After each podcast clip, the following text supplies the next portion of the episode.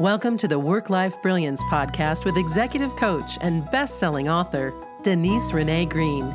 Denise fills each episode with humor, compassion, knowledge, and pragmatism to help you transform your life.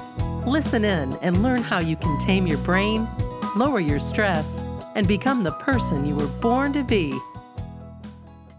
Hello, my friend. How are you? No, I mean, really, how are you? I hope you are blissful. I hope you're brilliant. If you're just feeling fine, maybe you need to shut this podcast off and go listen to some great music to get you in a better mood. But hopefully, um, I can help you with this. I want to talk today about conversations, and this was inspired by my clients who right now are working on mid year performance reviews. Aren't those so fun? Where you um, you get to uh, decide what you're going to say to people about how they're doing at work. Um, you get to think about how to phrase the uh, stuff you want them to do better without freaking them out. Um, and you get to prepare to be in those conversations yourself as the receiver from your manager. So, for most people, this is not a fun thing to do. Um, you're going to hear some things from your manager that you may not want to hear, and things you may not agree with, things that your manager thinks you need to do differently. So, which statements do you think are going to stand out most for people when they are in these conversations? Is it going to be the 90% positive, glowing rave reviews? Or is it going to be the couple of things that, eh, mm, maybe not going so well? Um, from experience, I can tell you in my mind, it would be the things that aren't going so well that I would hook onto. And that is what most people do. So think about just in your life, not in performance reviews. What do you remember the most? Do you ruminate on a compliment somebody gave you? I hope so. That would be a beautiful thing. But most of the time, we ruminate on times when somebody criticizes us. Maybe it was a teacher who told us we'd never measure up, or a parent who wondered why we couldn't behave like our sibling, um, or told us we were lazy. Those things have a way bigger impact on our brain and our bodies, and it has to do with our body's neurochemistry. When we face criticism, when we feel marginalized, misunderstood, minimized, our bodies produce higher amounts of cortisol. And as you know by now, that is a stress hormone. And it shuts down the thinking center of our brain, prefrontal cortex, and it ratchets up the pain center of our brain, the dorsal anterior cingulate circuit. And it activates either conflict aversion or defensiveness, aggression. And often, very little judgment was intended from the other person, but we magnified it and feel more judgment than we need to.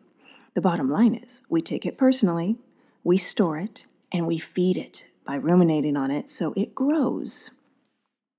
And the effect of cortisol can last 26 hours or more. The more you think about it, the more you're feeding it, repeating it, giving it attention, the longer it lasts. And that is why it is so easy to get hooked and ruminate on a story and so hard to shake it off. So you might want to go listen to the Taking It Personally podcast if you haven't done that already, and the the Grudge podcast.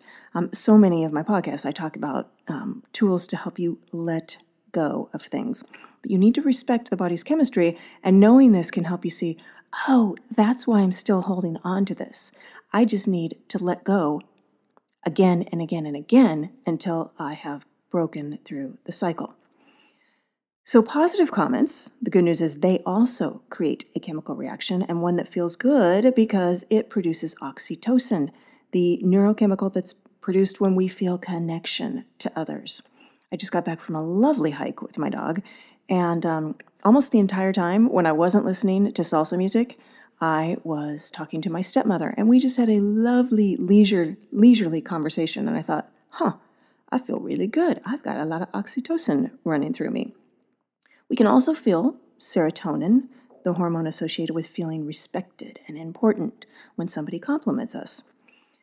I want to talk a little bit about some research Judith Glaser did. She's amazing. Um, of her six books, one of them is Conversational Intelligence. That's Conversational Intelligence by Judith Glaser. Highly recommend it. And she also wrote an article on Harvard Business Review called The Neurochemistry of Conversations. And she did some research with managers to understand what behaviors they were bringing into conversations with their direct reports. And here were the behaviors that produces produced oxytocin in those conversations. And some of these are barely even behaviors, they're more of intentions and feelings that somebody got and sensed through subtle behaviors and sometimes overt behaviors. The first one was concern for others. So if you are just talking to somebody and you can tell they are caring about you, you are going to be able to handle that conversation much better than if you sensed they didn't care about you. I know it seems pretty basic, but um, something to remember when you go into a conversation where you are frustrated with somebody. Being truthful about what's on their mind was another one. People can tell when you're not truthful, when you're holding something back. So, this was another thing that produced oxytocin. So, people can handle your truth. Um, we're going to talk a little bit about more about how to share your truth, which is still probably subjective, and they may not agree with it. But when it's backed with concern for others, you're going to get oxytocin produced. The next one, the third behavior, was curiosity and asking open questions to stimulate discussion. That's how you can tell someone is curious. Interestingly enough, even if you're not curious, but you are taking the time to ask good questions with a curious tone, it still works. And I tell my clients to do this all the time. Just use my Aloha questions and statements tool, pick a few questions, write them down, don't expect to remember them, and ask them, and then ask follow up questions like, what else? Because people don't encounter curiosity very often. They encounter people who think they know what's going on. The fourth behavior was to paint a picture of mutual success. So instead of telling somebody what they need to do because it's what you want them to do, um, what's in it for them? What does success look like for both for both of you and for the organization and the department, particularly for them? You care about their success. And then the last behavior that was oxytocin producing was just being open to difficult conversations, being open to hearing their side, not rushing the conversation just to get out of it because you were com- you were uncomfortable. The next behaviors I want to talk about are the cortisol producing behaviors. And the first one has to do with trust, and it's simply not trusting others' good intentions. If you can't find a good intention, you're going to have a very hard time having this conversation because people are going to sense that you are judging them and think they have malintent. So sometimes the good intention may be, you know, they just want to keep their job or, you know, they didn't tell you something because they were afraid. Find some good intention you can assume the other person has. The next behavior was I'm just chuckling because this one is so common, and that is focused on convincing. Telling and telling and telling, and instead of being curious, trying to convert the other person to agree with us. Cortisol producing 26 hours in your system. The next one is pretending to listen. I know I said you can fake curiosity because you can use the right tone, ask for it, but you cannot fake listening. People can tell if you are not listening. So don't even try it. If you don't have time or if you're too distracted, schedule the conversation for another time. And then the last one was experiencing emotions that detract from listening. So if you're getting impatient, if you're getting angry, uh, if you're getting judgmental, those are going to detract from listening. And again, they're going to be able to sniff that out. So Judith Glaser, she did a self-reported study. So she literally asked managers, which of these behaviors do you do and how often do you do them? Now, these managers said that 85% of the time they're doing both. Both the positive, an assortment of the positive oxytocin producing behaviors and the cortisol producing behaviors. They also said they're doing more of the cort- um, oxytocin behaviors, which again, this is self reporting. I hope it's true. Um, but if you're doing both, it doesn't really matter how many of the good behaviors you're doing because it creates a dissonance, an uncertainty. And the brain hates uncertainty. And most brains still have negativity bias. So they're going to focus on the bad things you're doing and not the good things. So you can imagine how important it is for you to get in the right mindset before having an important conversation. And I am not suggesting that you never give critical feedback or demand results, even though some people do suggest that's the case. I recently read a popular and uh, controversial article in Harvard Business Review that said you should only give confirming feedback about what people are doing well. You should only focus on what's going well and their strengths. You can only focus on what's working and not mention what's not working. I think that's not true. Let's just put it that way. Now, um, I do think we should focus on what is working more often than what's not working. And I think we need to think about how the person likes to receive it and whether it's worth it. And do we have trust? That is the one situation where I say, don't give feedback. If this person does not trust you, they will not hear it. They will go to somebody else they do trust and get a different story, and they're going to believe that one. So you got to build trust before you can have a real truthful conversation with somebody.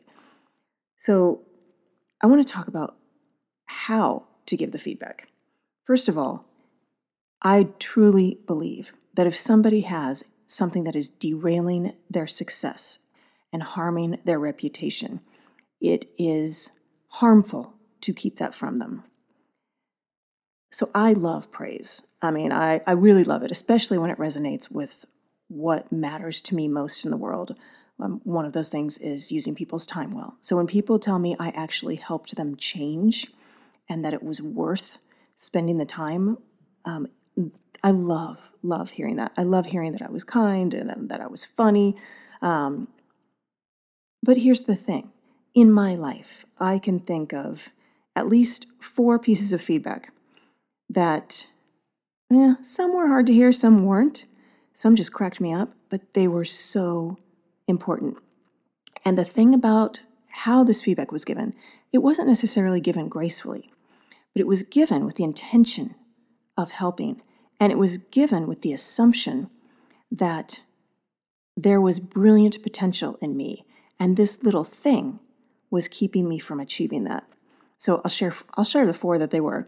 Um, one was very long ago, early in my career. I was afraid of public speaking, which kind of cracks me up now. But um, I was just normal, afraid of public speaking, and I didn't know my strengths. I didn't have the how tos. So I was lucky enough to have an incredible teacher come in at Oracle where I worked, and you know, it was the typical take a video of you, you watch the painful video, you get feedback, you know, the typical stuff. But this guy was so good at figuring out what everybody's uh, strength was. And for me, he said that I was I had an edge. And I loved that. He meant you have this wit about you when you speak. You have this authenticity, this wit, this kind of fearlessness in your message. And I loved it. He, and then he also said, and you have spaghetti arms. I said, excuse me? He said, well, let's look at the video. And he was right. I had spaghetti arms. I dangled my arms by my side and I would go to and fro. It was ridiculous. Um, I had no idea that I had spaghetti arms. So, um, huge gift. Uh, the other one I've talked about on this podcast before when uh, the person who would become my future manager told me that I was perceived as intimidating. And notice he said I was perceived as intimidating, not that I was intimidating. He says, I understand how your brain works, and I don't think you're trying to be intimidating. So, again, assuming positive intent, cortisol producing, even though I'm being told something that is anathema to who I want to be. Um, probably the funniest feedback, well, there's two. Um, but I remember one when I started out in or- at Oracle. I was so I was a poor student. I mean, I had I had no two pennies to rub together. And um, I had forgotten that I had this really ugly stained front tooth. It's like a half and half tooth um, that was repaired poorly when I was a child. And um, I just didn't even think about it. And I remember when the controller of the company came up to me, pointed at my tooth, and says, You know, we have a dental plan. Now, people get horrified when I tell them that. And for me, I just started cracking up and I thought, Oh my gosh, I, for the first time in my life, I have a dental plan. Oh my gosh, I can afford to get my tooth fixed. So, huge gift because that was what people first saw when, when I was speaking to them, and it could be a huge distraction.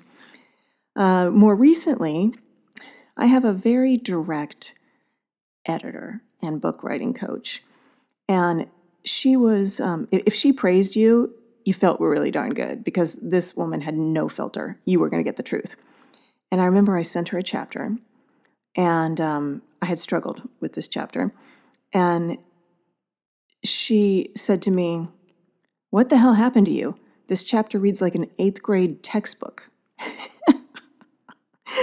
uh, at first, I felt like an arrow had stabbed me through the heart, and then I just cracked up because it did. She was absolutely right.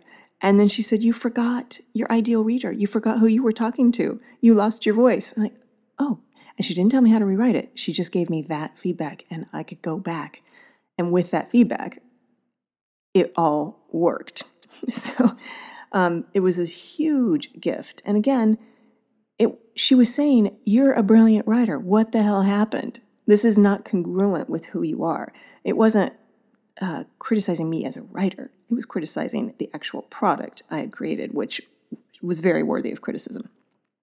So, my struggles, my clients struggle with giving this type of feedback. When you have a good relationship with somebody, it is so much easier. When somebody's self aware, it's so much easier. But this is not necessarily intuitive. We have a lot of fears about this, and we have a lot of stories and worries about what could go wrong.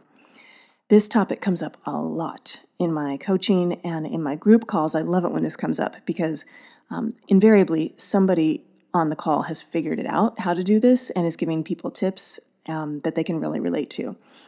So last week, I had a gentleman who had come back from being on leave and he realized that it was time for him to have a conversation with somebody who was failing in his job. And everybody can see it. Now, this is not an incompetent person.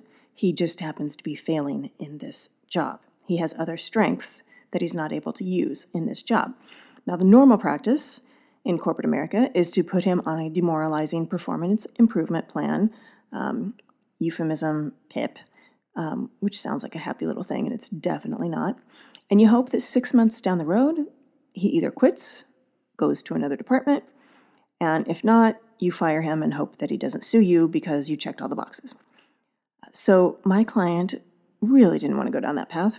So he decided he needed to have a conversation to find out what's going on. So he got in the right mindset. He was in a curious mindset. He was also, um, you know, he's not the most emotive guy, my client, um, but he got in, he, but he has a big heart, and he got in that good heart space. And he started the conversation with, Hey, I sense that you're not happy in this role, and things don't seem to be going very well. And then he said, Tell me what's up.